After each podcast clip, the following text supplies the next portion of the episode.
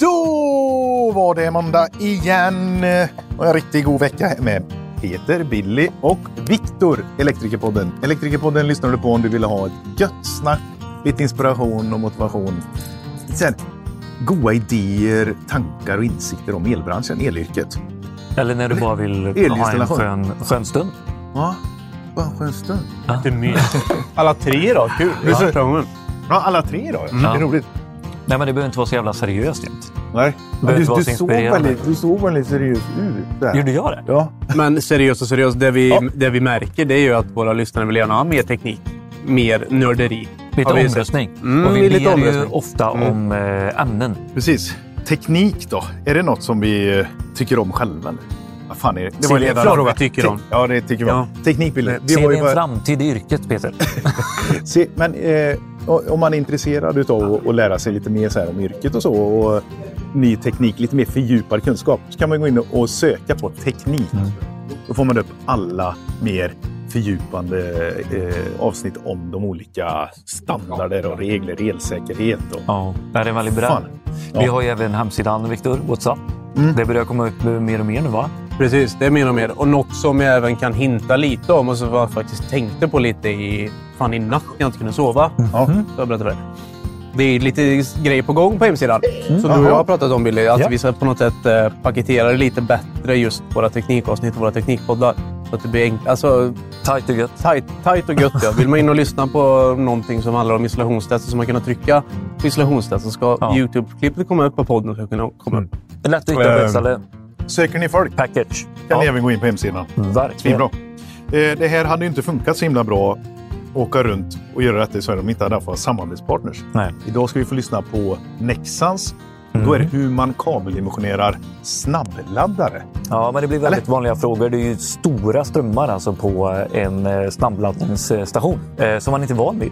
Alltså vi snackar flera hundra ampere på ett ställe och det var ju ofta när det var fabriker eller större byggen. Fan, Ja, du är inte van vid det. Sådana stora förbrukare. Men här är det grova jäkla kablar alltså. Kan man De får göra det? jättemycket frågor. Ja. Kan man göra det på deras hemsida? Jag skulle väl absolut rekommendera att göra det mer på Elvis än eh, på deras hemsida. Jag tror de gör, rekommenderar det själva också om jag ska vara helt ärlig. Men det är så här, vilken kabel ska jag använda? Vad ska jag Ja. tänka på förläggningssätt när det är grövre kablar? Ska det vara eh, enledarkablar som jag lägger när det blir den grov, eh, grovleken på det? Ja, men mycket sånt som jag och Jonas eh, pratar om i försnack. Det är bra att du pratar med Jonas om det. För du kollar på mig när du pratar om det. Som, Ja, att, ja, och ja. jag, som att jag ska liksom förstå, jag vill förstå in. lite. Ja, men man vill ju bjuda in till... Ja, ja, ja, men det är svinbra. Ja, då, lär jag, då lyssnar jag mer och bättre. Ja. Det var lite jobbigt för mig att sitta här och prata kände jag. För att det är så mycket att kolla på. Jag zonar lätt ut. Ja, men det är ju roligt. Det ja. Vi gjorde ju ett riktigt schysst klipp där på eh, Instagram, om, eller sociala medier, overall, på Garo eh, och deras nya Compact Entity. Compact. Entity. Ja. Fattar ni vad jag menar med on-site-laddare eller? Nej, men det står. Nej, det låter bara. Vad tänkte ni? Nej, men det var det jag tänkte fråga nu. Så här, vad är unikt med den här boxen, Wille? Ja. Uh, Ja, men det är unikt med boxen. eh, Den är, det, får, det får Garo mm. stå för. det, är bra, det är bra grejer. Det gillar jag. Ja, den är tajt. Det är ni, ni bara eh, duckar min fråga. On-site-laddare. Får, On-site. On-site. Nej. men har, det något med, Ja. har det något med uppkoppling och göra det? Någonting Ja, men det är ju det är ju ingen snabbladdare. Utan det är ju en on-site-laddare. Alltså hemmaladdare. Eller när du kommer till stugan. Eller när du, alltså det är deras eh, liksom, eh, variant där, som funkar på de flesta ställen där du ska vara ett tag. Då är den, den är lite billigare än Pro. Eh, det har några mindre funktioner än Pro, men det är verkligen en stabil on-site-laddare. Jag fastnade vid att montaget med alla eh, Knockout. knockouts Mm. var genomtänkta. Mm. Det är skönt. Ja, det är skönt. Men det vet alla elektriker vad en on-site-laddare är? Eller? Nu Nej, vet men jag ja, men nu, ja, precis, nu vet jag. Men jag vet, de har pratat om det förut, Garo, lite sådär. det On-site, din on-site-laddare.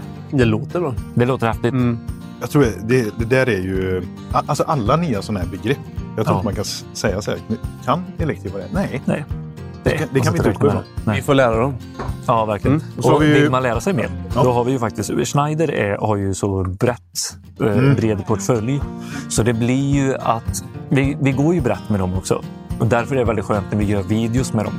På Ja. Youtube, tänker Mm. jag framför allt. Där pratar vi allt ifrån jordfelsbrytare till eh, UPS, downlights. Eh, alltså det, vi visar ju väldigt mycket för att det är, liksom, det är som bredd så det får, det får nästan komma ut i bild för att uppfattas. Typ.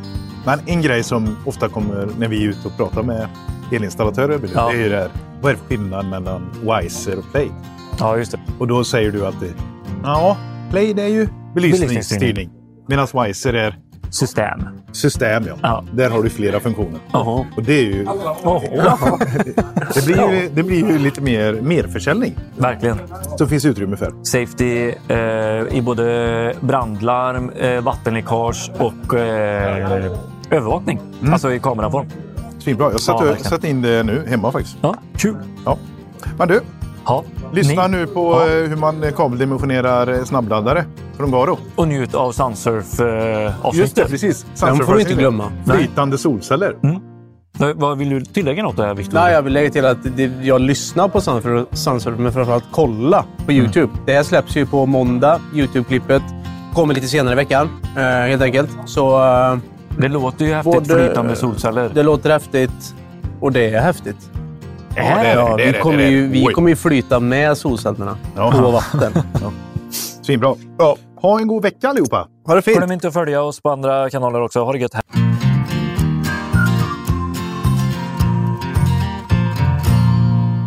Välkommen in i podden igen, Jonas Brännström! Wow! wow tusen tack! Härligt! Du, idag ska vi prata om någonting som är lite kul eh, faktiskt. Något som jag inte har jobbat med själv, men det är just vid snabbladdare. Alltså är den här typ lite mer avancerade tekniska dimensioneringen enligt mig. Vad säger du om det? Är jag ute och cyklar? Ja, men jag kan nog hålla med. Alltså, om man tittar bakåt något år så har vi ju dimensionerat eh, 11 och 22 kilowattare och det känns som att det har vi koll på lite grann på hur vi ska göra. Det är väl kanske mm. mer utmaningen med hur det ska styras med liksom, är det wifi eller är det datakabel eller är det ja. modbus eller men nu, nu, är nu kommer frågorna in mycket mer på stora laddare, 150 kilowatt upp till 550 kilowatt. Oj. Liksom vad, vad, hur ska vi tänka? Ja, precis. Vad, vad, vad, börjar du, när, när du får en sån fråga, om vi börjar med 150, är det 300 som är typ de vanligaste, 150 och 300 eller? Ja, det skulle jag nog säga. Sen, kom, sen kommer ju de här på 550 ja. och uppåt. Ja. Men en sån, vi tar en 150-buse då. Vad, vad, vad, vad, brukar du säga då att man ska tänka på först sen när du får frågan? Ja, först och främst så brukar man ju, alltså hur ligger kablarna förlagda? Ja. Hur, hur har ni tänkt där? Vad är utmaningen där liksom? Mm. Och sen är det ju eh, liksom tänka ett steg till kan jag tycka då. Liksom, vad är, ja, de flesta lägger i rör i mark kanske. Då kanske ja. man ska tänka, eh, tänka på hur man lägger rören. Det missar många. Liksom, mm. att Man håller inte avstånd på rören. Att det, du får eh, alltså korrigera för röret. Ja, precis. Och det står det ju faktiskt väldigt bra i, eh, i handbok 421. Eh, det är ju bra bilder med ja, avståndsmätning och allting sånt där. Så förläggningssätt är superviktigt.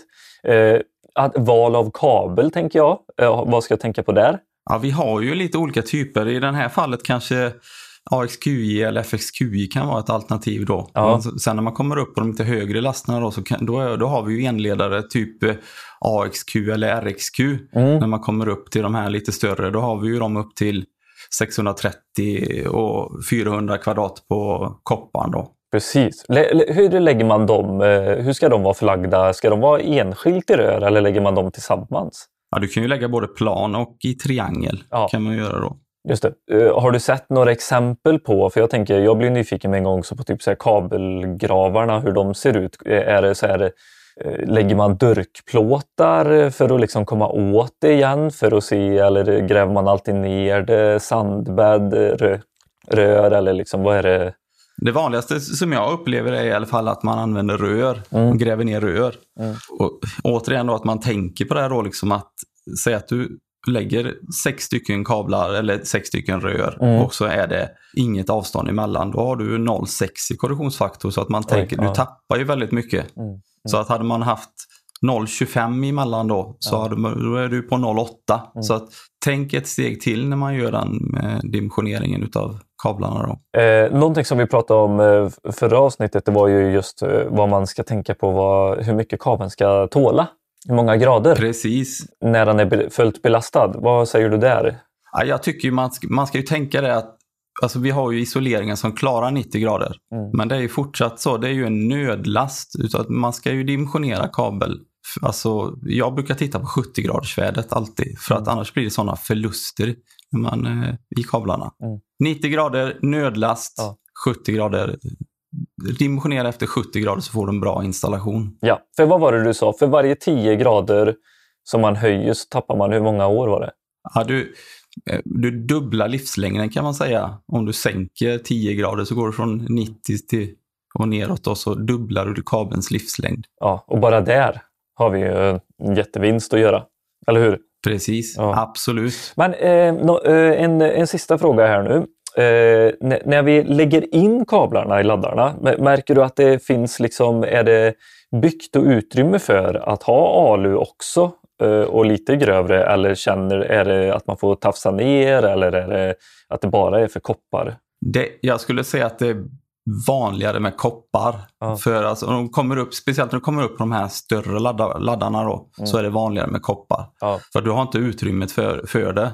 Nej, Sen är ju kopparna är ju mekaniskt starkare med så att den är ju enklare att eh, ansluta skulle jag säga också. Och sen så kanske det inte, alltså vi pratar kanske längder, eh, korta, korta, korta bitar med och då är det enklare med koppan. ja. det är värt den eh, extra kostnaden för, vid installationstillfälle och eh, hållbarhet i, i längd också. Ja, nu är vi kabelproducenter så det är klart att vi levererar allt.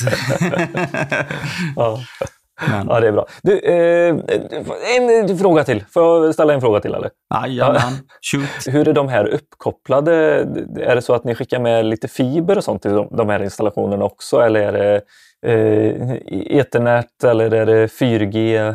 Jag skulle säga att ethernetkabel är den vanliga. Vi har ju den här uh, Cat 6A-kabeln med ett polytenskikt då, som är för markförläggning. Då. Ja. Det är väl vanligare att man, last, eh, man, man lastbalanserar på det viset. Då. Ja, precis. Det, det måste ni ha märkt en ökning på den försäljningen eh, de senaste åren med laddare, eller?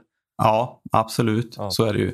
Det här med fiberkabel är kanske vanligare på hög spänning när man kommer upp på Ja. 145 uppåt. Då. Ja, då är det vanligare kanske med fiberkabel. Ja. Ja, men du, kul Jonas! Tack så mycket för detta. Om det är någon lyssnare som har eh, gjort några sådana här eh, snabbladdare så hade det varit roligt att, att eh, se det. Så lägg ut på Instagram, tagga Nexans och Elektrikerpodden så delar vi med oss av det. Det är alltid roligt att se. Kanon. Ta hand om dig!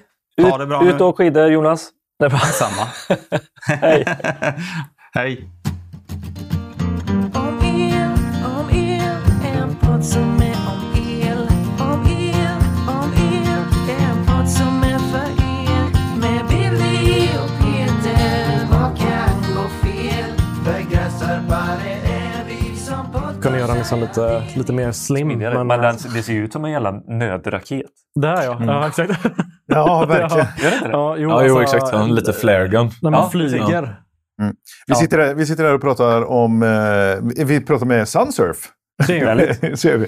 Och vi pratar med Mark och Martin från Sunsurf. Och du sitter här med en, vad sa du, en Adrenalin. nödraket. Ja, det kan man säga. ja. Du Det lastar fram en nödraket där på bordet. Det första Mm. Ja, men det liksom gäller att visa direkt vad man, eh, vad man är gjord av. vad man är gjord av. Exakt, Ja, precis. och du är inte så bra virke så du behöver Nej, alltså, jag, dig. hade, liksom, nej, jag hade ju inte överlevt länge. Adrenalin på spruta. Ja. Ja. Nej, men superhärligt. Vi är eh, ett eh, nytt avsnitt, nytt gäng, ett nytt häng. Det är alltid gött att eh, få inspiration. Och det här är någonting som jag tror många har fått inspiration av också och kanske sett på tv till exempel. Kommer vi prata om sen. Ja, ja. Eh, men det är ju roligt. Det handlar om solceller. Något av våra populäraste avsnitt eh, är just solcellsbranschen. Det är hett Ja. just nu. Men det här är något helt nytt, Peter. Ja, ja, jo, jo, jo, jo, jo, det är ju Det är något helt nytt. Det är det ju bara verkligen. upp på taket och snacka om... Eh, Ja, men det här är eh, eh, Sunsurf. Ni eh, sätter solpaneler på, på vattnet. ja, vi ska inte upp på taket och härja utan vi, Nej. eh, vi håller oss på marken och Ja. vi håller oss på, liksom, eh, på vattnet då helt enkelt. ja. Alltså flytande solceller. Det, det säger, vi säger ju det. Sunsurf, flytande solceller. Men ja, ni var lite sådär. Ja, nu ska jag... Ja, men vi har ju fått många, har vi frågat så här, ja, men ska de ligga under vatten? Hur funkar det? Ja. Liksom, men men det, det gör de inte. Utan vi har, ju, vi har ju flytmoduler. Så att det, vi håller oss ovan vatten då. Så att Det är ju de här verkligen- äh, vad heter det, ormarna som eh, man flyter med i... Ja, precis. Skumormarna som ni har limmat på kanterna. Ja, ja, vi sätter på sådana här uh, flytpads bara. Exakt, precis. ja. uppblåsbara. Uppblåsbara, exakt. Fick inspiration Ja. ute när jag var sim i badhuset och såg alla gubbar flyta omkring. Fan, Tänkte det är här så måste vi kunna använda. Men alltså solceller i vattnet hade ju varit något eller? Eh, Nej. un, under Nej. ytan på botten. Jag slutar tänka. Ja, en, Nej, men är vi får en ny superkul. startup. Ja, Ja, ni, startar, ni är ju ja. en startup då.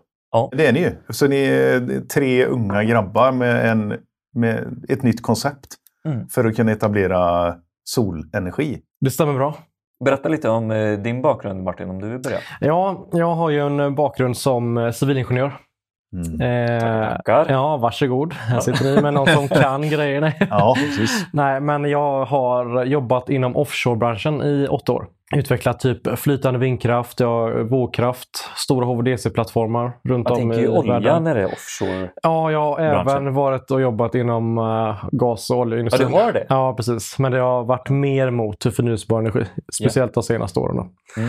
Så att, eh, jag har sett min beskärda del av eh, även andra startups eh, som har jobbat just nu inom fortfarande flytande vind och sånt. Ja. Så att det har varit sjukt mycket inspiration därifrån får man ändå säga. Då. Men coolt, så då har du, för du har jobbat i åtta år sedan du tog examen. Ja, precis. Exakt. Här från Chalmers. Ja, och då har du fått i dina projekt som du har varit involverad i, har det också kommit in olika startups Ja, eh, lösningar som... du får granska och ta till dig kanske och så eller? Ja, jag har ju fått eh, att jag ska kanske utveckla någon del och liksom se att den eh, funkar och håller för de lasterna som vi har på det specifika vågklimatet eller på det stället. Då, eller, så att det har varit Ja. en spridd skur av, av olika projekt. Och jag har ju varit mest involverad i just där att man sitter och räknar, sitter mycket framför datorn och kollar så allting funkar. Då. Men eh, någonstans där så inser man att ah, det har varit jäkligt kul att göra någonting själv och få se det liksom på riktigt. Det är väldigt sällan, och jag har sett väldigt mycket grejer i en liten skärm. Det är väldigt sällan man får åka ut och kolla på någonting och hur det faktiskt funkar eller sätta ihop och få se. det Liksom, för det är ju extremt stora grejer vi pratar om. De här nya flytande vågkraftverken de är liksom 16 meter i diameter och liksom, man kan inte ens eh, knappt föreställa sig det. Och jag har inte heller fått se det. Så att, eh, vad, vad, vad, vad ligger de på för djup? Eh, Ja, men det är en stor variation av djup, men eh, vissa går ju djupt under vattnet också. De går ju kanske 80 meter under vattnet och sen så är de kanske eh, 150 meter ovanför vattnet. Jag menar, det är ju rätt stora grejer vi pratar om till slut. Är du involverad i själva kraftbiten också eller är det just bärheten som du räknar på i konstruktion mer? Ja, jag har mer varit involverad i konstruktion. Ja. Sen är liksom, har ju mycket kärnan varit kanske den här kraft och energin. och sådär. Mm. Det, liksom, det har varit, jag har jobbat uteslutande med olika energislag. Men inte så mycket kanske en, vart ska elektroniken gå? Vad är det för typ av elektronik? Vad, För då är det elingenjörer som har Ja, biten precis. mer. Så här. precis. Civilingenjör, det är ganska brett va? Ja, det är väldigt brett. Alltså du, du skulle kunna jobba genom alla, eller inom alla Ja, skrån. mycket, mycket fordon och sånt också såklart. Ah, Um, okej. I och med vi i Göteborg så är det ju kanske 90% av ingenjörerna här jobbar ju inom fordon. Mm. Men eh, jag gick master inom eh, skeppsbyggning. Och eh, det är ju ganska nischat då. Mm. Så Det får man väl ändå ja, säga. Mm. precis. Så att eh, skeppsbyggare är egentligen i grunden. Då. Det gjorde väl även Björn då, vår tredje medlem. Ja, Ja, precis. Han, var också, han är också skeppsbyggare. Då. skojar du? Han är ju fan från Småland. Ja, jag vet. Så att han, är, han, är, han är helt ute och cyklar. Han Ja. vet inte Ja. riktigt vad han är. Med. Roddbåtar och... Eka, så är det. Det kan man lappa med. Och så är han inte ens här och kan försvara sig heller. Ja, men det är Nej, det som är så gött. Då kan vi Ja. prata hur mycket skit som helst. Exakt, det är vår plan med hela podcasten. Den, den enda amerikanaren vi har... Nej, inte, nej det var inte från Eh, Amerikat. Vi, vive la France! Vive la France var det. Jajamän. Fransman var det ju Eh, för fasen. Precis. ska det vara. Så- Snigelätare och Ja, ja, grodlår. Escargot helt enkelt Mm. från Normandie. Eh, eh, ja, nej, så jag, jag eh, ja, eh, släkten är, från Normandie helt enkelt från början. Så det heter Gomery. Mm. Då, och låg bredvid ett berg, Mont Så, svår, så är det inte. Mark menar Ja, och det, det är lite oklart var det kommer ifrån. Jag kunde ha hetat Paul också, sa mamma till mig. Men, alltså, eh, det är mycket bättre. Ja, ni är sur på Ja. det eller? eh, nej, det, Du kunde heta Paul! ja, no, no offense till alla Paul, helt enkelt. Ja. Ja, Jag gillar mitt namn. Vad har du är för eh, ingång i den här branschen? Ja, eh, ingen ingång alls egentligen kan man säga, rent från den tekniska sidan.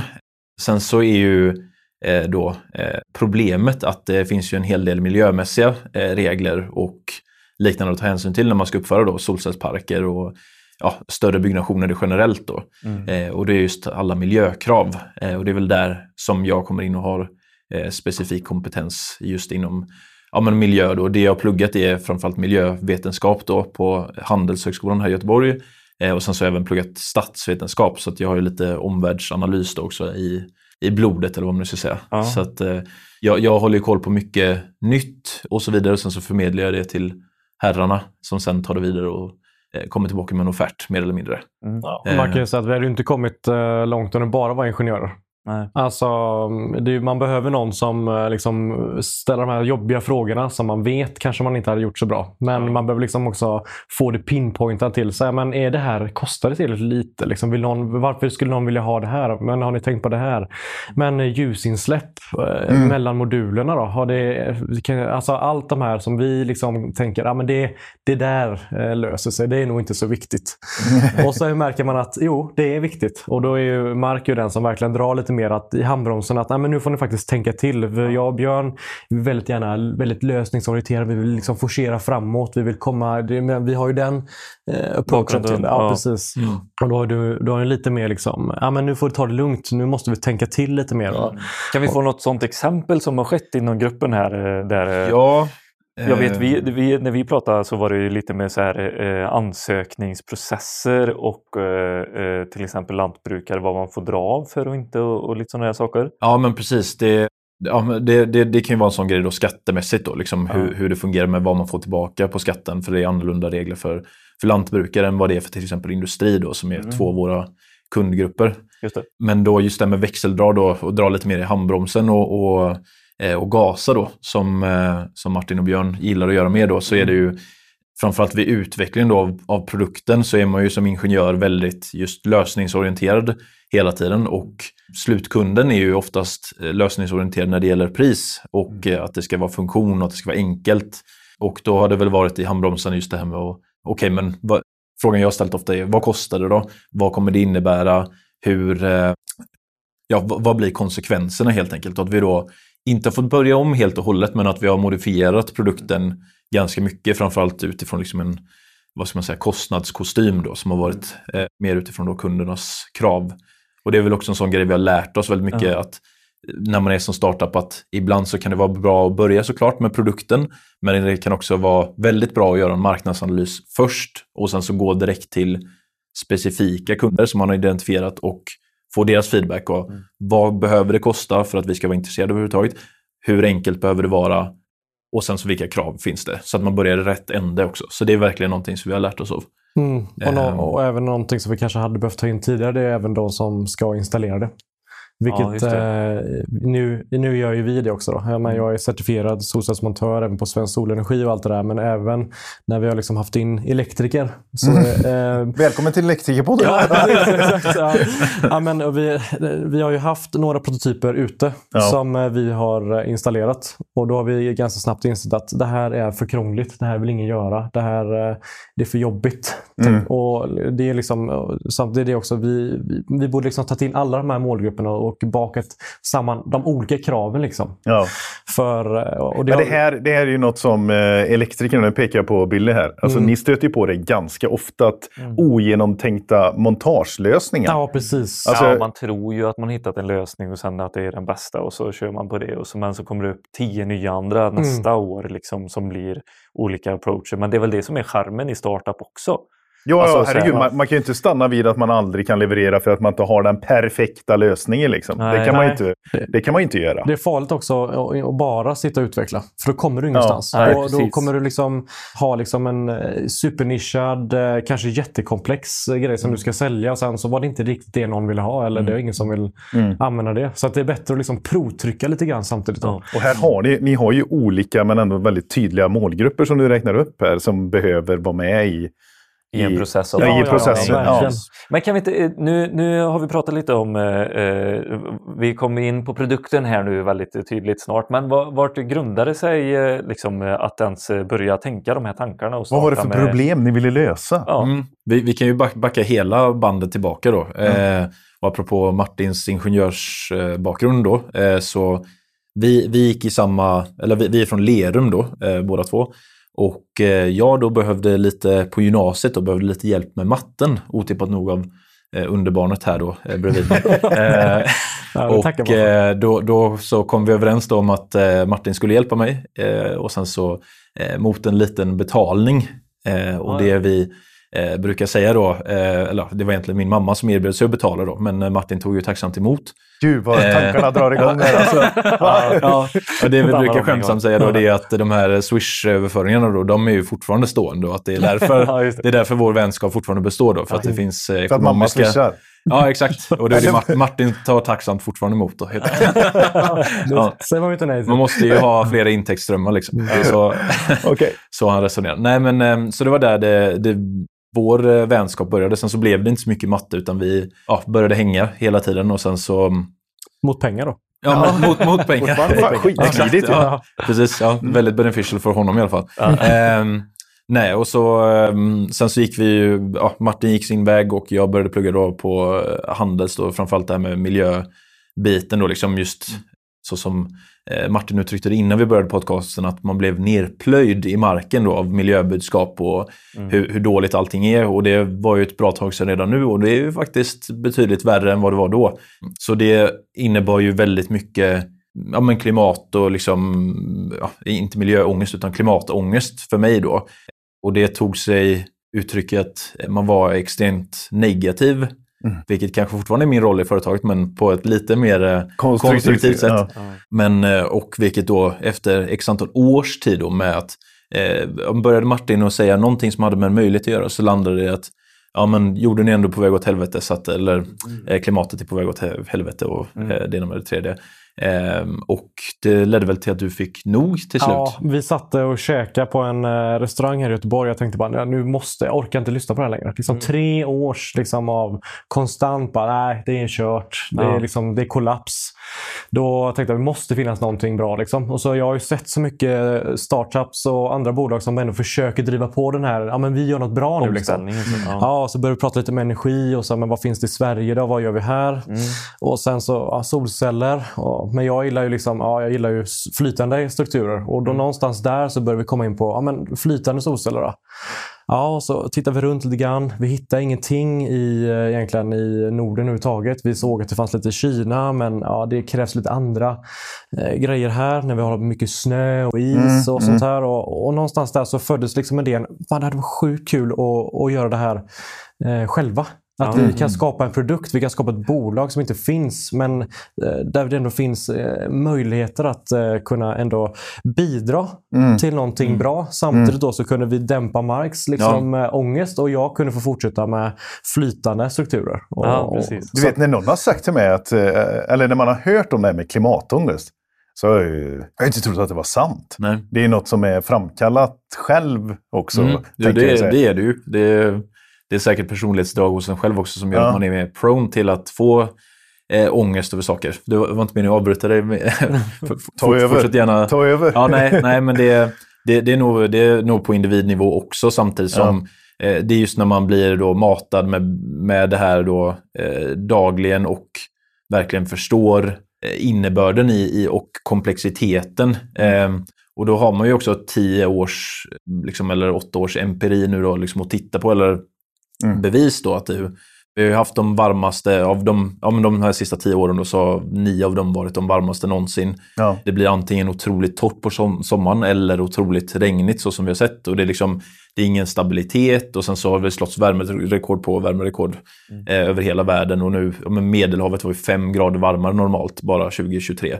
Mm. Så, så det är ju otroligt mycket saker som händer hela tiden som man blir varse om och som man även får bevis på att det, Mm. det faktiskt det blir sämre. Eh, och sen så då, just ångesten kommer väl från att det är ett problem som, för annan typ av ångest som kommer utifrån personliga, så att säga, eh, personliga problem Mm. som man kan påverka själv. För det är en helt annan sak. Mm. Men det är just det att det ligger utanför mig själv. Vad jag än gör, hur mycket jag än sorterar, hur mycket jag än eh, alltså sparar på olika saker, hur mer alltså, noggrann man Mm. blir, så, så går det ett år, två år, tre år, fyra år, ingenting, eh, det fortsätter på samma liten bana. impact liksom på Exakt. Eh, och varför jag i alla fall har landat i att det är ju strukturella eh, förändringar Som och krävs. inte personliga val. Och det har ju också, det blir en väldigt filosofisk eh, del i detta då, men, men att, eh, att man ska lägga över ansvaret på individen, det kan vi bara titta på hela historien och se att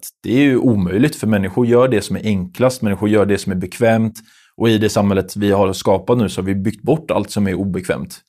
Man behöver ju egentligen inte gå utanför dörren under egentligen hela sitt vuxna liv för att man kan beställa hem allting. Man behöver inte möta människor, man kan göra allting digitalt. Eh, och då kommer vi ju inte ändra på oss om det inte kommer då en, en kris. Lite den här eh, Al Gore-exemplet med grodan som sitter i ett kärl som värms upp versus om du hoppar ner i ett kokande kärl. Då hoppar grodan ut, det är precis så mänskligheten funkar. Men sitter vi och gradvis förändras med systemet så kommer vi inte, eh, så kommer vi inte göra någonting åt det. Mm. Ehm, Och det är väl lite tanken med att vi på ett, ett större eh, systemnivå kan Mm. kanske ändra någonting eh, Mm. i och med Sunsurf då. Precis, att skalan på detta är ju Ja. faktiskt stor. Eh, för det är också potentialen för flytande solceller är ju enorm. Man skulle kunna, om man, det, det finns färska siffror på detta då från mars i år och då om man täckte 30% av eh, de artificiella vattenytorna i världen, då, det är reservoarer och dammar, eller om det bara var reservoarer till och med, Mm. för att då minska påverkan på djurlivet och så vidare, för det är också en del i, i produkten. Då skulle man kunna förse en tredjedel av jordens eh, energibehov bara med flytande solceller. Mm. Så det är ju också superhäftigt. Och då är det som sagt inte en enda kvadratmeter då med eh, naturlig sjö eller eh, vattendrag. Då, liksom. Häftigt att höra hur rationell du är över din, eh, när du tänker tillbaka på din ångest. Ja, Det var lite kul. Eh, eller intressant. intressant. Han kanske har Ja, det- det är roligt. Det- Ja, men har det processat detta. Det är ju ja, super, superintressant. Det var en Men väg dit också. hur, hur ser marknaden ut för det här i Sverige? Eh, vi har ju otroligt mycket småsjöar och ja, men, vattendrag kanske inte är någonting för er, men små, mindre sjöar och dammar. Ja, det finns och sådär. en, en variation av olika eh, kunder som vi har vänt oss på mot. Men vi har ju liksom inte gått till hav till exempel och det har gjort av en Det var ju min första tanke, Ja. att ni, Mm. ni ska ju sätta detta på havet. Ja, och eh, jag har jobbat ganska mycket mot hav. Ja, Och där snackar vi eh, otroliga krafter Ja. som man behöver övervinna. Okej. Och det då att strukturerna blir större och större och du måste ändå kunna se en rimlig payback time på Mm. det. Då. Så det behöver komma upp i otrolig skala för att det ska kunna faktiskt vara lönsamt. Då. Mm. Och då har vi börjat titta mer mot, kanske göra lite mer lokalt. Så vi har kollat mycket mot lantbrukare eller industrier då, som har till exempel bevattningsdammar. Mm. Som det finns otroligt mycket av i Sverige. Eh, även fast man kanske inte tror det. De Bevattningsdammarna är ju eh, ofta mot lantbruk. Mm. eh, Som också är en grupp som vill, och en, vill, vill ha den här gröna omställningen. Och de är ofta mycket pro ny teknik. då. Ja, det är så. Ja, ja verkligen. Mm. Alltså, vi har fått eh, alltså, positiva överraskningar varje gång vi är ute. Alltså, Mm. folk är- de ser ju också de här miljöbitarna som du pratar om, Mm. eh, Mark, är ju också förändringarna ser ju de Precis. alltså rakt av. Alltså, om man i kollar- skörd, i... Kollar man Eh, 2018 till exempel, bara ja. ta ett sånt exempel när det var extremt varmt. Mm. Då förlorade ju svenska bönder 7 miljarder på torkan av bevattningsdammar. Mm. Alltså att de de bevattningsdammarna torkade ur och du kunde då inte använda vatten till din skörd. På Gotland och Öland har vi också hört att då skeppade man ut vatten. För att uh, kunna tillgodose liksom, eh, eh, den här... Det gör Då man var det bara för skördarna. För 2018 var det ju även, ja, då fick man ju inte tillräckligt med hö. Precis. Men då, Då, det brann i skogarna, var det inte det då? Eller? Ja. Jo, alltså Ja. det var ju Det påverkar ju lantbrukarna. torrt överallt. Ja, men Ja. precis. Eh, Men just att du, du kunde inte, du kunde inte odla heller då för att du, du fick alltså inte, du kunde inte bevattna det. Mm. Eh, och då har du gjort det beroende också då av, av att du måste bevattna. Då är du ju väldigt utsatt. Mm. Eh, och det är ju en annan sån fördel då. Det, det är svårt att mäta exakt, men just med flytande solceller att du blockerar ju en del av solljuset. Inte allt då, för att det är också inbyggt i vår modul och att vi vill ha reflektionen på baksidan eh, med dubbelsidiga paneler så att vi får en högre då, så att säga, energieffektivitet eller bibehållen effektivitet på panelerna då. Mm. Och då när man stänger av en del av solinstrålningen då, så, så minskar man ju på temperaturen då och avdunstningen. Mm. Så då blir det också ett, ett ja, så att säga, som, lite, lite som ett lock då, där man Mm. kan, kan se till att mer av vattnet då stannar i dammen. För det är genomsnittligt så är det ungefär en halv meter som bara avdunstar varje år. Mm. Och då man kan få ner den med x antal procent så gör man ju både en miljömässig vinst men man gör väl en ek- ekonomisk vinst. Och, För sig själv, ja. Ja, och vatten kommer bli allt dyrare. Även då, nu oftast så lantbrukare brukar ju pumpa upp detta i vattendrag och så vidare. Men om vi kan minska på det uttaget ur naturliga eh, källor också så gör vi ju även en miljömässig fördel. Mm. Eh, både för djur och växtliv då. Men, men den tydliga målgruppen just nu är de med privat ägande av mark och, och så. Då. Så att eh, Precis. ni, får inte, eh, ni pratar inte med Länsstyrelsen om att sätta ut på Vättern och Vänern. Och... Jag har inte börjat, Ja. vi börjar inte den änden. ni börjar inte det? Nej, Nej. vi inte. De som seglar säger att Vänern är jobbigare än havet att segla på med vindar och... Ja, det är en eh, det är väl en väldigt lång sjö va? Och då hinner man bygga upp ganska mycket vågor. Ja, okej. ja. Att det ska vara jobbigt det med. Ja, Även precis. om Det är en sjö, alltså Mm. just hållbarheten. Men- eh, men- men eh, någonting som... Eh, eh, för vi behöver gå in lite på... Nu får vi, får vi prata eh, hårdvara här nu då. Mm. Alltså hur Nu ser grottar vi ner oss. Ja, men exakt. Mm. För vi har pr- pratat så här användningsområden, så här dammar, eh, ja, men kanske kon- konstsjöar eller så här, Mm. någonting som man har dammar. Liksom, så. Eh, hur ser det ut då? Är det som jag sa, är det de här flytande korvarna som används i badhusen som ni har limmat fast? Eller ta, oss, Ja, ta med oss på oss, idén. Vi tar oss igenom lite grann bara. Ska vi börja själva- med första prototypen kanske? Hur Ja. såg den ut? Och Ja, sen kan vi jobba oss Ja. eh, uppåt. Jag kan lite säga att första prototypen gjorde vi ju... eh, Ja, vi kanske tar den andra, i alla fall den vi lagt ut. Då. Den gjorde vi tillsammans med Naturbruksskola uppe i, i Töreboda. Mm. Och den var ju extremt stor. Den var 6 x 6 meter, vägde 700 kilo. Det var, vi eh, ville ju spara in på lite kostnader så vi tänkte att ah, vi gör det här själva. Eh, borra och fixa och dona. Det ska vi inte göra eh, nästa gång i alla fall. Eller det har vi aldrig gjort efter det. Eh, Men den var ju extremt eh, svår att sjösätta och tog väldigt lång tid att montera. Och det var väl lite där vi insåg att nej, det här, ska någon annan göra det, då vill vi inte ha det så här. Du vet, hålla på med muttrar hit och dit och det tar väldigt lång tid allting. Och det kabeldragen fanns inget bra sätt. för då är det alltså ett stål Ja, då det, då har vi som du pratar om. Ja, eh, precis. För då har vi flytkroppar har vi Ja. då, som är pontoner. Då hade vi rörpontoner. Ja. Eh, tre stycken då, för att få tillräckligt med flytkraft då, för att kunna ta stora snölaster också på, på vintern. Då. Precis. Och det var liksom vår första modul. Det var åtta paneler per modul. Då. Mm. Eh, och den insåg vi snabbt att det här kommer vi inte kunna få kommersiellt. Det är för stort, det är för krångligt, det är för dyrt. Ja.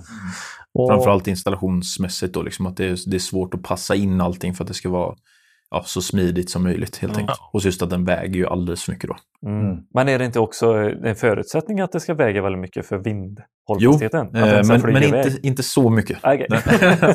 och det löser man ju även genom förankringssystemet sen också. Då. Ja, Ah, okej. och då gick vi liksom vidare vi behöver göra det här mindre. Så hade vi liksom, då, hade- nu, har, nu som vi har idag, då har vi tre stycken paneler per modul. Vi har ju specialdesignat flytkropparna och de rotationsgjuter vi i, eh, av ett eget verktyg med återvunnet plastgranulat. Eh, sen har vi en aluminiumstruktur, eller, eller ram kan man säga. Mm. Eh, där vi nu har alla fästelement gör man ovanifrån. Så du står Ja. liksom, du kan stå med en vanlig skruv, skruvdragare och bara dra allting Så det går väldigt snabbt. Det är superenkelt. Alltså, man kan nästan inte göra fel på det. Så, och det insåg vi nu när vi hade la ut vårt första kommersiella. Att själva montaget, det är eh, Dröm. dröm. Ja, exakt. Du slipper hålla på, du vet att försöka träffa en liten mutter på... Hål i hål, Ja, exakt. grejerna och det, allting. det har vi gått ifrån helt för vi vill att det, ska, det ska vara smidigt. Det ska inte kunna gå att göra fel. Du ska kunna göra allting eh, i en skön höjd att jobba i. Ja, precis. Arbetsmiljömässigt så ska det Ja. vara bättre än att installera på tak och vanliga solceller då på marken. Ja. Ja. För, eh, det var det jag tänkte fråga, för det finns ju markställningar liksom, så det är ju inte, det är inget konstigt med att liksom montera solceller på marknivå. Nej. Eh, har ni tagit inspiration mycket av dem? Så, så här, kan vi göra dem flytande liksom? Eller ni, ni gick inte ens dit utan ni började ifrån grunden och så tänkte hur ska vi... Bygga ett eget koncept. Ja, Ja, alltså vi har ju såklart försökt att kolla på vad de här markställningarna och allt det där. Men det anpassas inte, inte jättebra Nej. till, eh, till de flytande. För vi, eh, det är, dels så är det ju mycket, det, ofta har de ju stål. Det är väldigt tungt, det blir väldigt jobbigt att gå runt och bära på. Vi har aluminium, det ska vara mycket skönare, liksom gå lätt och kunna gå runt med grejerna. Ja. Lite sådär då. Eh, och sen har vi även eh, har vi designat egna skenor till exempel. För att eh, du kan ha långa spännvidder för att slippa ha så många fästingpunkter. För att bli av med så mycket moment som möjligt då, under själva montaget.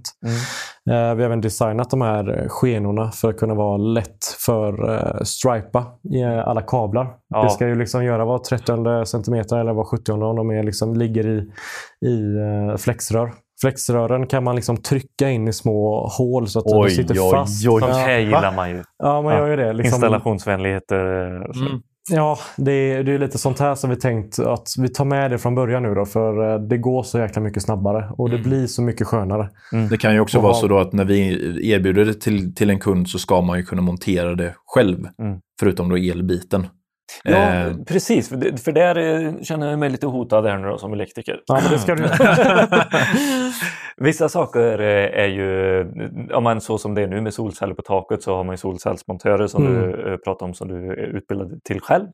Och de gör ju vissa delar eh, fram, ja, de får inte göra någonting med kablaget. Nej, precis. Eh, förr var det ju fram till växelriktaren Mm. men nu ska ju en eh, elektriker eller instruerad person vara med på hela kablageförläggningen. Exakt. Och det, så är det fortfarande på eran... eh, Det är så vi gör. design, Vi, ja. eh, Till varje kund så brukar vi antingen så har vi eh, egna elektriker som vi skulle kunna ta in. Men ofta så har lantbrukarna eller de Mm. kunderna vi haft, de har någon som de redan liksom. de använder redan någon och då vill vi också använda en lokal förankrad elektriker. Mm. Som, för det är kul och folk är väldigt peppade att jobba med de här nya grejerna. Så de tar vi in, det är egentligen det första vi gör och berättar. Det här är eh, planen. Mm. Eh, det här ska vi göra. Så här kommer det gå till. Eh, så hjälper de till med den här eh, föranmälan till exempel. Mm, Eh, vi precis. ger ut all information som de behöver så de behöver inte göra något så mycket. Men de behöver ändå liksom vara med i hela processen. Ja. Eh, sen är de ju med och kollar hela det här kablaget, eldragningarna så allting ser bra ut, det är stripat, det är kopplat rätt, alla MC4-kontakter är som de ska. Sen eh, så, som vi gjorde nu i det här kommersiella projektet, då har vi haft elektriker med i varje steg. Mm. Så har kollat allting. Så att, eh, det, Bra för att lära er själva också. bara för att lära sig själva. Och det är att kunna gå med någon som har jobbat i 23 år som elektriker. Alltså det är Ja. ovärderligt. Alltså, Och den, all den kunskapen, den är, vi tycker det är så sjukt kul att, att få den till oss. Alltså, När jag började klippa de här uh, Stripesen. stripesen, ja, men då lämnade jag först en centimeter. Då fick jag direkt så här, vet du vad? Det där kommer mina kollegor skratta åt. så, så då var det bara, sig var bara att göra om. Ja. Liksom. Ja, men all, alla Men han här... kommenterade inte att du skulle plocka upp den biten du klippte av, eller? Du, det gjorde jag ändå. det gjorde jag ändå. Städa efter sig. Ja, det är Mm, riktigt. det är vi bra på. Det har man hört att Ja. elektriker inte är så duktiga på. Men Ja. hur, ehm, hur kommer det så här? Uh, Okej, det här låter superintressant. Jag är sugen på så här. Köper jag både flytanordningen och solcellerna Det- hos er? Det går ju att göra både och så att säga. Det beror Okej, lite på projektet. Ja. Ja. Så vi, vi kan ju erbjuda en helhetslösning där vi Ja. som sagt kan alltså, verkligen inkludera exakt allting. Mm. Även då, som Martin nämnde, att vi erbjuder en elektriker som kommer installera Ja. det sen också. Eh, men det kan ju vara bara så att till exempel vid ett större projekt att vi bara erbjuder eh, själva pontoner och eh, då aluminiumramen. Japp. Eh, för att det, ja, en större aktör har just ofta då eh, bättre upphandlade solceller eller köper in dem direkt från en leverantör. Då. Eh, och då kan ju inte vi så som det ser ut just nu då matchar det, det priset. Nej. Så det beror lite på hur projektets storlek ser ut. Mm, mm. Eh, men vi kan liksom, alltså totalentreprenad blir det väl inte exakt, men näst, där intill liksom.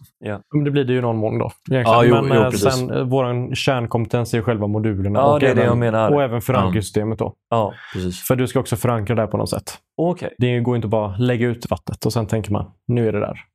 För Utan- by, Bygger man också, du bygger modulerna på Land. Eh, på land? Du gör allt egentligen, Kablage, alltså allt sånt? allting liksom. på land. Okej, Och sen skick, för vi har gjort en installationsprocedur som då Ja. innefattar allt som ska vara svårt och jobbigt. Det gör du på land. Sen skickar du ut dem liksom. och så på vattnet. Då, Ja. i, i rader helt enkelt. Som Ja. du kopplar samman. Eh, och sen går ju alla kablar. Antingen går de via förankringssystemet in. Mm. Så de också, allting är på land hela tiden. Eller så har vi liksom extra bryggor som eh, går där all kabeldragning kommer gå. Då. Okej, som en ränna typ på något vis? Eller Ja, så här man att kan det säga- flytande mm, stege? Eller? Alltså det är som, tänk dig som en eh, minibrygga som är Ja. med kabelstege typ. Ja. Mm. Ungefär. Som man ska ändå kunna, också kunna gå på. Mm. Eh, vi, på modulerna så kan du även gå på ena sidan för att göra inspektioner och se Mm. över allting. Då. Mm. Eh, vi vill ju inte bara lägga ut någonting och sen inte kunna ta oss dit. Det blir väldigt svårt. Men man ska ut och serva eller tvätta eller kontrollera eller någonting. Då. Det ska inte finnas någon direkt access heller utan då måste man också ha en eh, accesspunkt då, eh, som man tar ut då när man behöver komma ut. Då. Och det är just för att eh, inte, allmänheten då inte ska kunna komma dit eller någon som då vill stjäla panelerna. För det har vi sett Mm. Du på andra snor alla solcellsparker. mina frågor här. Ja. Så det är skitbra. ni, har verkligen, ni tänker på mycket. Ja, verkligen. Fortsätt. Vad, vad är det för accesspunkt då? Eller Ja, du? ja, det blir också som en liten fl- flytbrygga då som eh, man ja, kan förankra på något sätt eller låsa fast då så att säga och som bara markägaren eller vi har kon, så att säga, kontroll över. Mm. Och med den då så kan man komma ut för att vi behöver komma ut en bit då för att ta hänsyn till dammvallarna också för de Ja, går oftast ut en bit i vattnet. Ja. Ehm, För om det försvinner en halv meter så vill man ju inte att det, det ska börja krokna i, att Ja. det tar i botten. Sex meter kan vissa vattningsdammar sjunka. Och då kan de bli helt Oj. torrlagda. Ja, Och det, men det har ni också med i beräkningen hur det ser ut? och, eh, och där har vi ett patenterat eh, förankringssystem Ja, som är anpassat det. för Det bra. ja, exakt, ja. ja, eh, Som kan ta hänsyn till de här sex meter variationerna. Då. Ja. Eh, som vi även kan dra just kab- kablaget på samtidigt. Då. Så tanken att det ska vara liksom två stycken eh, flugor i en smäll här. Ja. Att både kunna förankra det och att det liksom är placerat säkert och, men ändå kan hantera de här stora nivåvariationerna. Men att du fortfarande ska kunna dra din el längs med de här då. Så man har dem på plats hela tiden. Mm. Eh, så det inte ligger någonting i vattnet. det behöver känns vara en spiralslang det sista som säger... Ja. Ja, det hade varit något. Ja. hur, hur, hur Ja, löser man precis. den liksom anslut? För det, eh, Eh, ni sätter något typ av markskåp eller eh, eh något sånt i närheten av dammen eh, där det blir... Oft, Eh. ofta då har ju eh, lantbrukare pumphus i närheten. Så Ah. brukar vi använda oss av eh, pumphuset då för att sätta till Ja. exempel växelriktare och sånt. Då. mm. mm. Om det behövs dras lite kabel på land så är det väl, vi brukar rekommendera att bara gräva ner det. För många har ju sagt att ah, men det går också får här så jag kan in och gnaga lite grann. Mm. Då är det bättre att försöka få bort så mycket risker som möjligt här Mm. med det här. Då. Men det som vi har är liksom ett förankringssystem som är ett stelt förankringssystem åt ett håll. Mm. För att kunna ha koll på kablar så inte de kan ligga och, och hänga och slänga någonstans. Jaha. Och sen har vi sekundärförankring som är mer baserad på eh, traditionell rep eller, eh, eller vajrar eller sådär. Då. Mm. Lite grann då. Så att, eh, det, är, det är ett system som vi också fått testat nu. Jag menar, det vi la ut eh, för två veckor sedan. Det har redan fått eh, känna på en rejäl storm. Mm. Då tänkte jag, sov jag först inte så gött. Nej, jag kan tänka på eh, det. Det började liksom blåsa, sen blåste det mer och mer. Det Ja. kom liksom, det spöregnade. Jag tänkte bara shit, jag måste åka ut och kolla. Så jag Ja. åkte ut efter gymmet i shorts. Det var svinkallt. Jag stod och kollade. Så här, händer det någonting? Händer det någonting? Ja. Nej, så det, systemet låg liksom helt stilla. Ja. Och det visste jag ju på något sätt. För jag har ju räknat på det här. Precis. Men det är ju det där att få se det på riktigt. Ja. Och det var ju det du ville med det här också. Och det var det jag ville med det här. Och det fick jag ju ändå. fick jag känna på det direkt. Då, Ja. istället. Ja. Ja. Och Så- det andra som många frågar om det är just det här med is. Ja. Eh, det kommer alltid. Det är tre frågor som alltid kommer. Och Ja. då är det just eh, mycket med, som har med blåst och vind. Ja. Det är mycket med is. Vad händer? Behöver jag ta upp det på vintern? Och det ska man ju absolut inte behöva. Det är ingen som hade velat installera någonting som du sen behöver plocka upp Nej. eh, en gång om året. Alltså det, det funkar ju inte. Liksom. Så att eh, de kan frysa in. Vi har ju designat pontonerna så att de ska kunna frysa in och sen, det händer egentligen inte så mycket. Mm. De är ju helt infrusna nu då, kan man säga. Det är ju nog en decimeter is. Ja, ni Eh, tror det? Dit vi ska. Mm. För det ska vi ju säga också. Vi ska ju ut och verkligen filma och klämma och känna och gå och kolla på den här anläggningen som vi pratar om. Jättekul! Så eh, Youtube in där nu. Prenumerera och, för att se detta. Ja, men eh, den här förankringen som var eh, för höjdskillnad, Mm. alltså när, om det kan liksom gå ner till 6 meter, då tänker jag Flytbryggor har ju ofta sån här eh, ögla som den... Den alltså- löper liksom på... Ja, precis. Som den med den löper Ja. eh, längs med. Sådär. Är det något sånt? eh, Nej, det kommer inte riktigt eh, vara en sån. Ofta är ju en bevattningsdamm har ju en liten vall kan man Ja. säga. Så vi använder vallen egentligen. Och sen har vi egentligen en, som ett teleskoprör som vi kan ha eh, ganska långt ut kan vi gå. Vi kan gå ut 12 meter. Så långt behöver vi inte åka, eh, liksom ha systemet. Men Mm. det är ju lite för beroende på hur brant vallen är, hur lång Ja. vallen är. Om det, är- alltså det är okej att pontonerna eller flytmodulerna står lite snett om de skulle liksom ställa sig på backen sen. Ja. Men det är ju av mer produktionsmässiga skäl så är det bättre att ha dem lite längre ut så de faktiskt kan stå platt Mm. och fortfarande generera även när det är helt torrt då i dammarna. Ja. Precis. Men, eh, och det har ni löst? Att den står hyfsat platt eh, när dammen typ mer eller mindre är torr? Ja, alltså det är ju svårt om det är stora stenar i dammen. Ja, Men, eh, för det var det jag skulle fråga, för mm. man vet ju inte Hur ut. inspekterar ni dammen innan vi... eh, Ja, det är, ofta så är det då att de har ju schaktat den Ja. eh, från början. Det beror ju på storleken, läget, eh, och om vad som fanns där innan och så vidare. Ja. I vissa fall så har man av någon anledning lagt ner stenblock i dammen senare, om det är en naturlig. Men ofta så är det helt schaktat och jämnt då, för att det är ju den enklaste formen då. Liksom. Så, så det är, ofta så är det relativt jämnt. Och sen har man Eh. även sådana som har förberett för att kunna ha vårt system. Och då har de, när det varit helt torrt, då har de tagit bort de här stora stenarna som skulle kunna vara ja, ett problem. ja, ja. Mm, precis. Eh, sen finns också bevattningsdammar som har med duk. Ja. Och det är en sån som vi har lagt ut nu. Då. Mm. Eh, och I och med att vi har valt att ha ganska eh, platta pontoner undertill och mjuka hörn så att det inte ska kunna skada Ja, själva mm, eh, precis. duken. Då. Och Det är samma sak med förankringssystemet. Att varför vi inte vill förankra i botten är för att vissa har ju duk och då vill vi inte skada duken. Nej. Utan då ställer de sig egentligen på duken med en platt botten utan att skada duken. Då. Ja. Och förankringssystemet är liksom förankrat så vi inte tar hål i duken på något Mm. sätt. Då. Mm. Så att, eh, Fan, så, så jäkla Ja. intressant. Alltså, jag Ja, tycker att det är så kul. eh, Och, eh, alltså, som Peter sa här, att det är mycket frågor som man vill ställa, men ni svarar på dem innan man Mm. ställer, hinner ställa dem. Men jag skulle vilja klargöra en del för elektrikerna om eh, marknaden.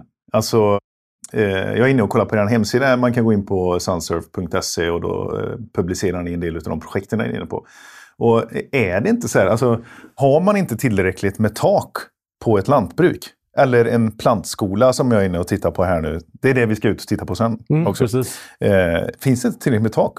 Alltså vi, eh, det finns det ju såklart. Det finns mycket tak. Men Mm. vi, eh, och vi vill liksom vara ett komplement till redan eh, tak och markanläggningar. Men vi vill också kunna erbjuda en ny slags marknad. Jag menar, ett tak kanske ligger i fel riktning. Det kanske inte har tillräcklig bärighet.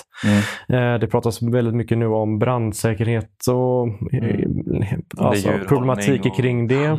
Precis. Eh, Där har vi inte riktigt samma problem när vi lägger dem ute på vattnet. Det är ingenting som kan brinna ner. Och sådär då. Bärfastigheten är väl en jättebra grej att trycka på. Ja, och dessutom så är det också att ja, en bevattningsdamm är ofta betydligt större än eh, vad du har takyta. Så du kan eh, lägga betydligt större system på en bevattningsdamm. eh, Och du kan ju kontrollera eh, vad heter det, gradnivån så mycket bättre i en damm också. På Ja. taket är det ju vad det är. Där Ja. är det ju liksom eh, åt ett håll. Men här kan du ju verkligen få den optimala eh, lutningen. Precis. Det, Precis, det kan söder, bygga liksom. in i systemet om Mm, vi skulle vilja. ja, ja, Ehm, exakt. och även riktningen. Då sätter vi den Ja. som är egentligen mest eh, lämpad för ditt eh, behov. Alltså Många kanske eh, inte behöver ha mest el på, mitt på dagen. Då är det bättre att vi kanske sätter ett öst-väst-system för att få mycket på förmiddag och eftermiddag till exempel. Precis.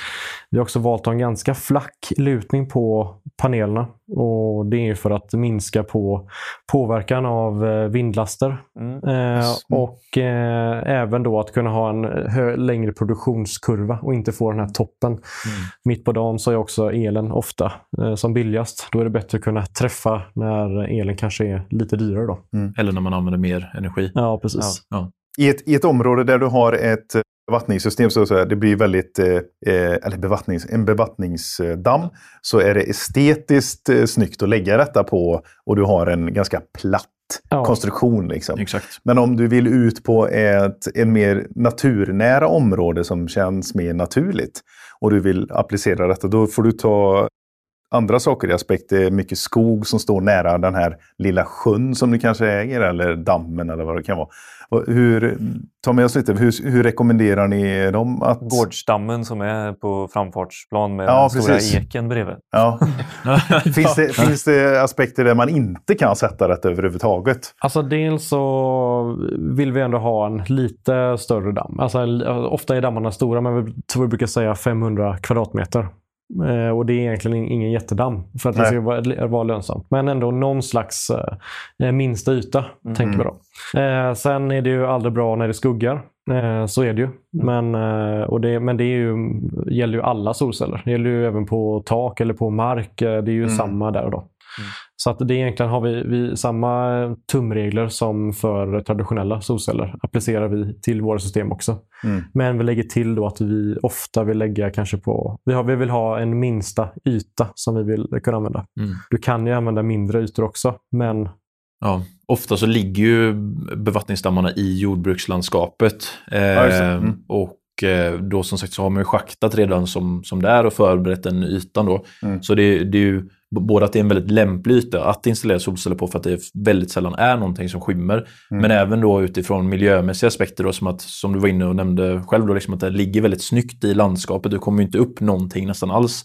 Så då liksom, Stör inte ögat. Är det stör Nej, ingenting eh, Precis, om man tittar på de bilderna? Kulturmiljön då som det heter Ja, påverkas okej. inte. Rekreation påverkas inte. Det finns infrastruktur redan dragen fram till pumphusen nästan i 100% av fallen. Eh, så vi behöver inte bygga någon ny infrastruktur heller. Sen så då i och med att man har miljömässigt också då schaktat upp det här så har man redan förberett ytan. Så då behöver man inte ta hänsyn till strandskydd. Man behöver inte ta hänsyn till biotopskydd för det har man redan gjort då när man har tagit fram eh, så att säga Dammen. dammen. Mm. Så det är därför också så här, egentligen grundidén till företaget är ju just det här med att vi inte ska ta någon eh, jordbruksmark i anspråk. För det är ju ett sånt stort problem då som man ser.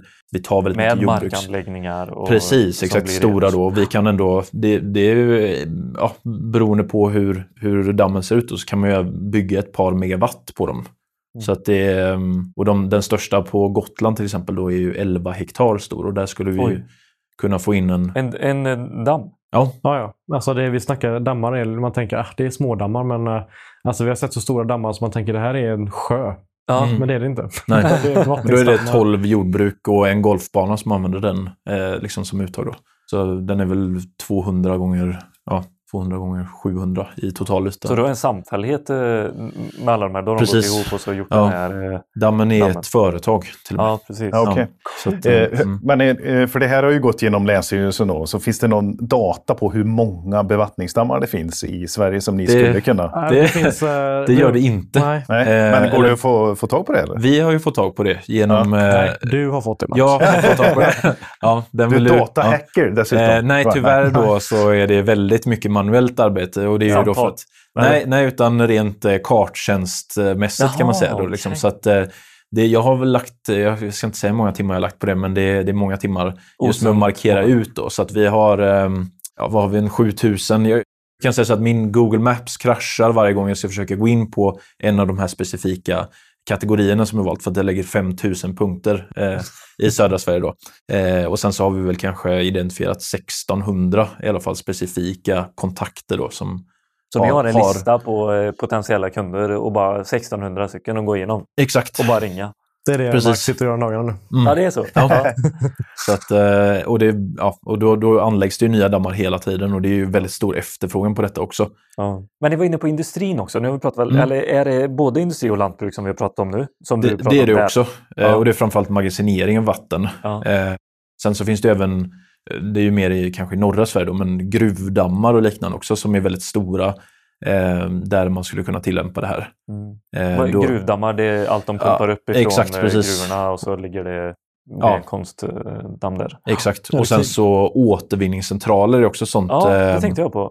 eh, ställe då där man har sådana här lakvattendammar. Ja. Och där då kan vi ju lägga ut det. För då är det en sån Varför här... eran plast, eller där, både plasten och aluminium tål eh, de här, det Det, det beror ju också lite på, så det får man göra en... eh, Ofta, oftast har ju de då en, en teknisk spec för, Ja. för vad det är som krävs. Ja. Där har vi ja, gjort en ganska stor analys ganska nyligen då, hur man ska tänka kring detta då.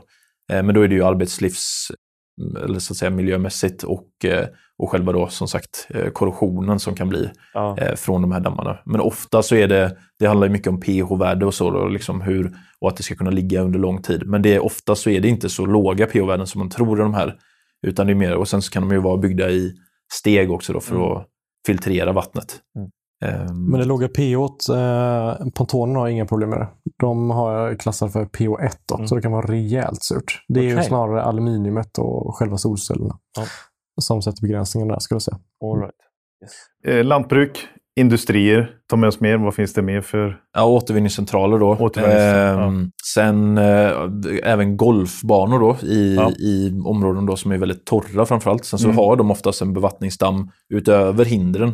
Mm. Eh, för det är väldigt många som, eller vi har ju kontaktat några golfbanor då som säger att nej, vi vill inte ha det i vattenhindren då. Det är ju ganska naturligt då. Nej. men de har ju ofta Ja, bevattningsdammar. Ja, nej, ja, för då, det blir jobbigt för, för golfspelarna då, som får gå och betala räkningarna då för, för solcellerna.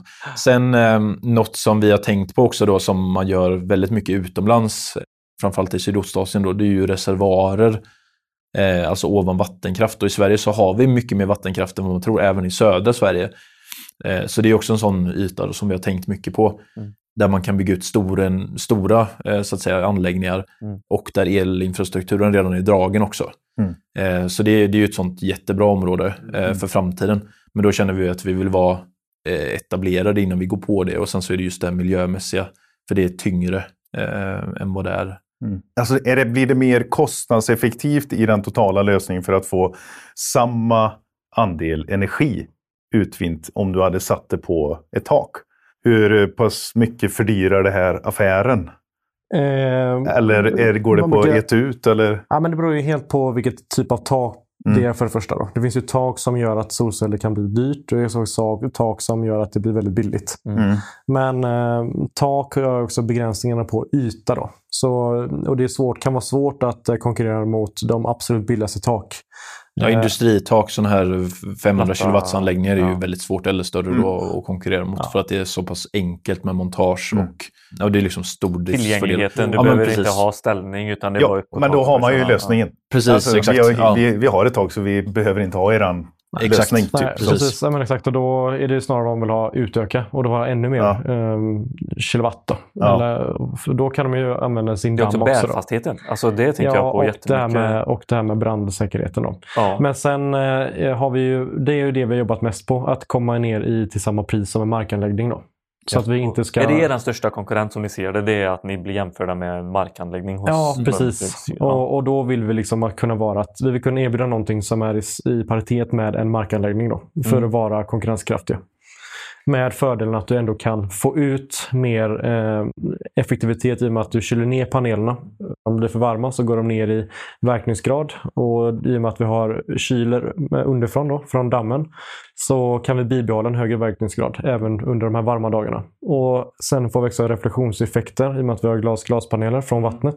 Så gör att vi kan öka produktionen ännu mer. Då. Double penetration. Exakt. Double Ja. penetration. Fan vad gött. Det får ni klippa bort. Ja. Nej, det behöver vi inte göra. Men eh, okej, så där, eh, och då ökar ni verkningsgraden med hur många procent? Ja, vi brukar säga att det är upp till 15 procent. Och det beror ju Ja. helt på eh, förutsättningarna. Förutsättningarna. Ja, så För där är ju, det hade ju varit lite kul att se bara en, en kalkyl. Alltså jag förstår ju det här om man, som med bevattningsdammen så är det bara, det kanske är det enda sättet, man, enda möjligheten att få solenergi just Mm. på den marken där, där ute, där vi behöver ha det, liksom, eh, där vi vill ha det. Eh, så är det enda möjligheten. Då spelar ingen kalkyl roll. Nej, men de- men för- ansökningsprocessen eh, pratar du om också, Mark, att det var eh, olika på att sätta en markanläggning eller flytande på dammen. Att Mm. det är så här, Ja, den är redan gjord. Ansökningsprocessen är ju redan gjord hos Länsstyrelsen Ja, för nej, att etablera den- dammen. Den, eh, ja, men precis. Exakt. Ja. Så det är ju det som är fördelen då med detta. Så det är ju redan en etablerad yta att anlägga det på. Eh, så behöver man ju inte eh, det, det är ju såklart upp till Länsstyrelsen att tolka då. Eh, För man är får ju du- ansöka om bygglov för markanläggningar. Ja, egentligen så krävs inte bygglov för markanläggningar om de inte är över 5 hektar. Nej, Däremot okej. så är det transformatorstation och eh, den andra eh, liksom Ja. infrastrukturen runt omkring som behövs.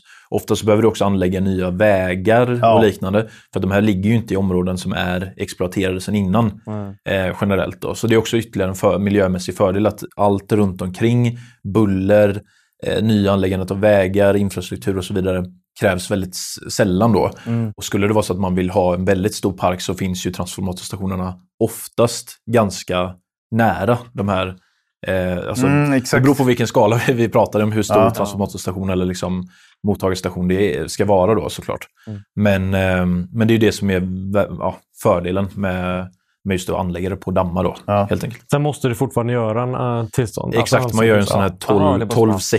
eh, Så det är ju, eh, ja, enligt miljöbalken då så gör man samråd med Länsstyrelsen. Så det skickar man in en anmälan då på Länsstyrelsens 12-6, hemsida ja. egentligen. Mm. Exakt, precis. Mm. Den gamla Så, bussen. Ja. Den gamla 12-6an. Om vi, vi tittar lite på partnerskap här då. Mm. Eh, hur har ni tänkt att go to market, om man säger så? Ja, eh, alltså, det sälja ändå- det här? Det här har vi tänkt ganska mycket på. Ja, man säga. det förstår jag. Men vi har ju lite olika delar. Dels har vi ju liksom leverantörer av alla de olika delarna. Mm. Där har vi valt att ha egentligen, eh, de flesta i- ja, alla är ju i Sverige egentligen. Både på de som gör pontonerna ligger i Sverige och de som gör aluminiumet ligger i Sverige. Så vi har en grossist på solcellerna och de är lokalt här i Göteborg. För att ha, liksom en, kunna prata med någon. Få kunna åka ut och liksom snacka och, och kunna bolla lite idéer. Vi tycker att det är viktigt att ha en relation till dem som vi faktiskt eh, jobbar med. Mm. Och inte bara är någon i, i mailinkorgen lite grann. Mm. Utan vi tycker ändå att ja, men de, eh, och de har varit med länge, många av dem. Mm. Vi ser ju det som helt avgörande egentligen för att vi, alltså vi behöver verkligen bygga eh, ja, men, nära relationer med våra kunder och samarbetspartners. Ja, Eh. vi vill också veta var grejerna kommer ifrån eh, och kunna stå för det. Då. Ja. Och det kan vi göra först när vi faktiskt känner de som vi jobbar med. Mm. Så har vi resonerat Mm. i alla fall. Mm. Tänkte du mer på liksom säljdelen då? Som, Ja. sagt, ja, eh, som sagt, leverantörer då, sen så har vi ju mm, det, det vi tänker då, det är ju alltså direktsälj då till kunder. Alltså det är ju allt från Ni cold calls- sköter allting just nu. Precis. Mm. samtidigt som det vi har precis börjat undersöka då, eller det vi har, har fått en del napp på eh, till och med, eh, är ju att vi ska ha andra återförsäljare då. Eh, för det finns ju väldigt många solcellsbolag runt om i Sverige då. Mm. Och de skulle kunna då mot en katt ta in det här i deras repertoar Mm. och sälja då. Eh, Och bredda sin egna portfölj. Ja men exakt. Mm. Och då har vi fått napp då från, från olika ställen då som är väldigt eh, så att säga bevattningsdammstäta Mm. eh, redan. För de ser ju potential i detta och de är ju de, är ju de som är närmst lantbrukarna också. Eh, och redan har etablerade kontakter Ja. och kanske redan har sålt ut ett system då. Mm. Så, så det, det är ju så vi, vi, vi ser det då att vi ska försöka göra samarbete då med återförsäljare. För att man inte då behöver uppfinna hjulet igen överallt. Och sen så har vi ju halva Sverige som vår marknad också. Så det man- ja, Man hinner inte med allt. Nej, ibland så tar det sex timmar upp till Karlstad och ibland så tar det sju timmar till Gotland och så behöver man vara där hela helgen. Liksom. Ehm, så att det, det är ju liksom, för, för att göra det så smidigt som möjligt för oss själva så är det framförallt genom återförsäljare men även då direktsälj. Som Och de är ju, återförsäljarna som håller på med eh, solceller är oftast vana vid den typen av frågor som dyker upp också Precis. i en sån Hela process. Införsäljningsprocessen. Ja, är de, exakt. De innan utan. För är det, är det så, så att man som elektriker kan bli partner till er för att ha det här som erbjudande? Ja, det, det kan man ändå bli. Mm. Eh, och det, det ser vi ändå positivt till. Eh, Mm. Även att eh, vi får bättre samarbetspartner runt om i hela Sverige med elektriker. Mm. tycker vi är viktigt. I och med att vi inte... Vi vill ofta ha ändå en lokalt förankrad elektriker till de projekten vi gör. Då söker vi egentligen alltid lokalt förankrade för- elektriker runt om i, i hela Sverige. Då. Mm. Och vi har väl på vår hemsida har vi att man kan bli återförsäljare också. Man kan, men det gäller väl egentligen också elektriker då, kan man säga. Så om man sitter och lyssnar nu och är lite sugen och man kanske vet att ja, jag har några kunder jag hade kunnat tänka mig och vilja titta lite närmare på. Då kan jag gå in på en hemsida, antingen mejla direkt eller äh, anmäla sig som, du har ju, vad, vad står det på hemsidan? Jag tror det står typ bli återförsäljare. Bli återförsäljare. Ja. Ja. Men eh, du kan också bara skicka ett mejl till eh, eller ringa någon av oss. Allting, Ja. alla kontaktuppgifter står ju där. Det är det som är fördelen med startups. Ja, Det vi, är så platt. Lättillgängligt. Ja, Ja. vi tänker att det är, det är lätt till att ta kontakt. Ska det vara. Ja, precis. Ja, men den är ju lite intressant, för vi, har, vi är ganska klassiska i, i, i våran bransch här. Det är så här, installatör, grossist, leverantör. Och så, det är den tydliga värdekedjan. Ja. Och nu är det då att det dyker ju in nya typer utav leverantörer. Och hur säljer vi då det här materialet utan att bara vara installatörer? Vi vill ju trigga till att eh, bygg din egen affär, elinstallatören, och ta kontakt med den här typen utav Lösningar. lösningar. liksom Mm. eh, för att se om du kan etablera dig på din egen marknad. Så det hade varit, varit eh, Teama super... Ja, teama upp. Ja. Det Ja, hade varit det varit, superkul. eh, För ni superbra. söker ju också teammates. Ja, exakt. Och- Och ofta så är, handlar det bara om att man har inte ens tänkt på den här ytan som ett alternativ. Nej, Och sen så när man då förstår den här och den här och den här och den här fördelen, ja. ja, no-brainer. Och sen så då kan jag vara del i detta, perfekt, kontakta oss. Det är ju inte Mm. svårare än så egentligen. Mm. Och sen är vi, eh, vi kommer vara superbehjälpliga i liksom hur montaget ska göras. Hur, eh, vilka, vad vi har lärt oss när vi har installerat det. Vad som Mm. går lätt och vad kanske man ska tänka lite extra på. eh, Hur en, Tillståndsprocess tänker jag. Om det är Det någon som har lite göra. frågor kring det eller för man har lite rädsla. Exakt. Precis. Ja. jo men så, såklart verkligen. Ja. Känner ni till Ehm. mycket av bidragen? Kan ni få några bidrag Det, detta? det finns ju att söka också. Det, det, det är så mycket högt och lågt. Det kan vara väldigt lokala saker som är specifikt för det, den eh, Regionen. ja, regionen eller landskapet. Då. Sen så kan det ju vara eh, upp till EU-stöd och det är ju större saker. Men det är också då ju, ja, ju, ju större desto svårare kan man ju säga. Inom lantbruket är det ju en djungel. ja, har ju det, det, Bidrag generellt är en djungel. ja, Bidrag generellt. Precis. Ja. Och ibland så kan de eh, låta som att de är väldigt bra för en, men de är otroligt pres- alltså precisa i att de är vinklade till att exakt det här kommer det vara. Okej. Det, så att, eh, ja, och sen ska man ju inte vara liksom, mm, feg för att söka ändå, för det, det kan ju vara så att man kan tillämpa det på olika sätt Mm. ändå. Eh, för de som sitter på andra sidan är ju inte där för att stjälpa, utan de är ju där för att hjälpa såklart. Ja. Eh, sen är man ju också i hård konkurrens hela tiden med, Mm. med Ja. alla andra som vill ha samma bidrag. Ju Ja. bredare desto då fler som söker såklart också. Ja. Ja. Men ni, blir ju, ni får ju en bättre kunskap och erfarenhet om det också hela tiden. Precis, exakt. Ja. Grabbarna Grus, vi har Ja. eh, spelat in eh, ett tag här nu. Eh, Det känns och vi ska som börja... fem minuter. Ja, och vi har spelat in en timme. Så vi ska börja runda av. Och eh, någonting som jag vill skicka med eh, det är att gå in på SVT och kolla på Draknästet. För där har Ja. ni faktiskt varit med. Mm. Och sen kan ni ringa oss och prata om lite tv-kändisar helt plötsligt. Ja, ja exakt. Bara det. Ja, precis. Och ni fick ju med en... Eh, vill vill ni avslöja eller vill ni att man ska titta själv? Ah, ni kan avslöja eller? Ja. Ni fick ju med en eh, eh, investerare i alla fall. Precis. Det är- exakt. Och Mm. är han kvar? Han är eh, inte kvar Han är inte kvar. i bolaget. Nej, Nej det var... Det var mm, Hur fungerar det här? Berätta. Ja, det, det är ganska intressant. Och som sagt, Ja. man, man eh, ansöker om att vara med i programmet och sen så är det en trestegsraket där man eh, gallras kan man säga. Sen så, då, ja, så blir man antagen och sen så åker man upp till Stockholm, förbereder allting dagen innan. Sen så, då så är det inspelning on, on set. Eh, och då skulle vi få in, eh, det var inte den här första modulen på 700 kilo utan vår nästa prototyp då på 200 kilo. Eh, in i, på under fem minuter då, in i studion. Eh, och sen så då där utifrån så bara indirekt och liksom Ja. spela in. Och det, vi hade väl en total tv-tid på 10 minuter ungefär. Och, Ni var ju eh, ett av de långa inslagen. Det var ju kul. Ja, jo Ja, precis. det och det, det var ju då för att vi var där inne i nästan två och en halv timme. Så att det, det, det är väldigt mycket bakom kulisserna som man inte ser. Mm.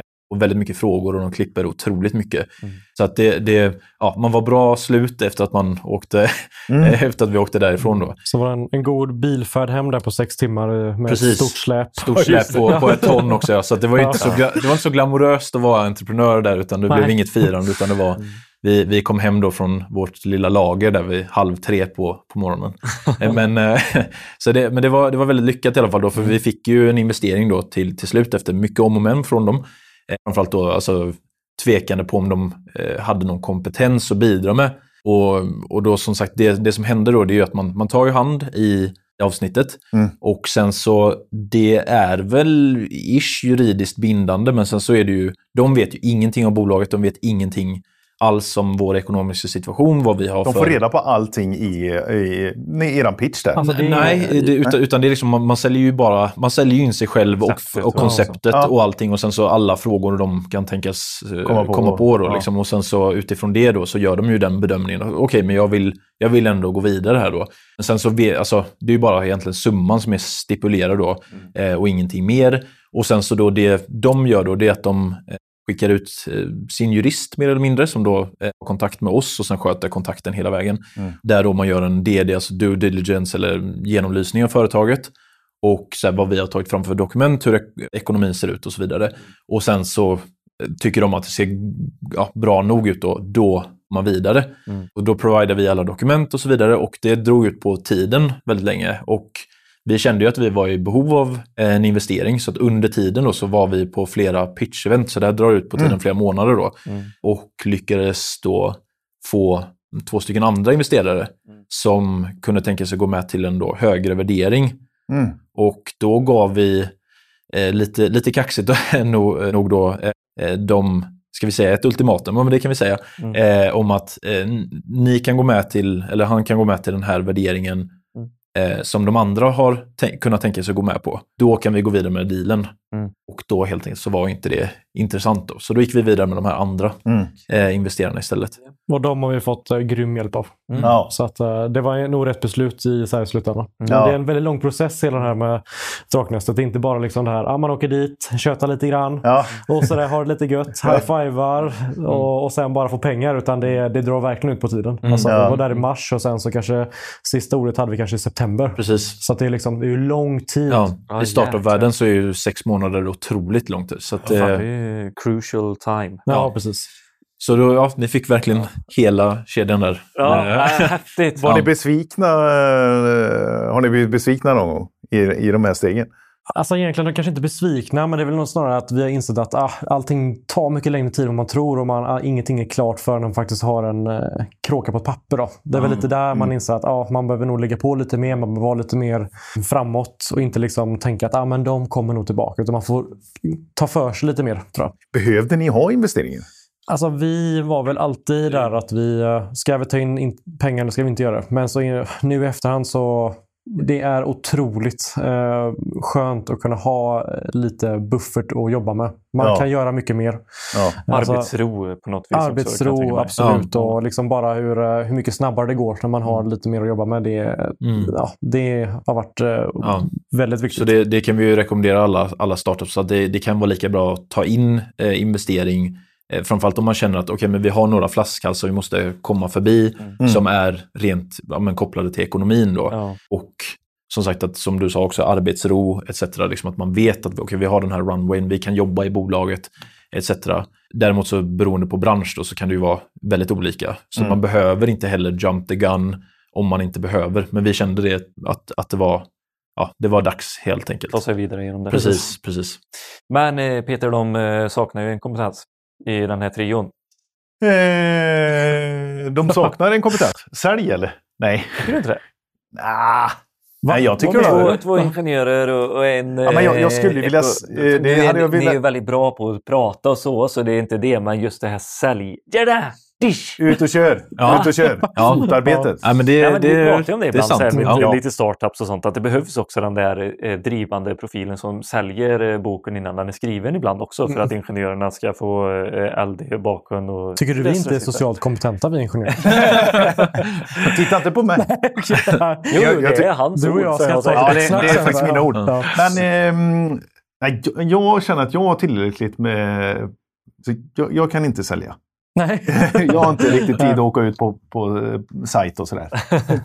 Förstår det. Nej, men svinkul. Eh, det Men vi ska bli... ska ut på sajt. Ja, vi ska ut Nu. på sajt nu. Det ska bli Eh, sjukt kul att få ta med dit faktiskt. Ja. Ni ska få se det på blir riktigt. Det grymt. blir en helt annan grej. Ja. Jag tror det är sol ute också. Ja, det ska Oh. fan. Mm. Sen Ja. har vi eh, två decimeter snö på panelerna. Så Ja, vi får Så vi får börja med att sopa först. Nej, exakt. Eh, svinkul att ha med grabbar. Det ska bli Ja. asroligt att följa detta. Mm, verkligen. Eh, Riktigt kul att få snacka med er. Ja, Det bra. Är vi första vara podden? Ja, jag har varit med i radio, men i första ja. podden... Är, yes. ja, absolut. Gött. Ja. Alltid själv. Hoppas det här hjälper er. Vidare. Absolut. Ja, det hoppas vi också. Det tror vi. Ha det gött allihopa! Hej, hej! Hej! Om er,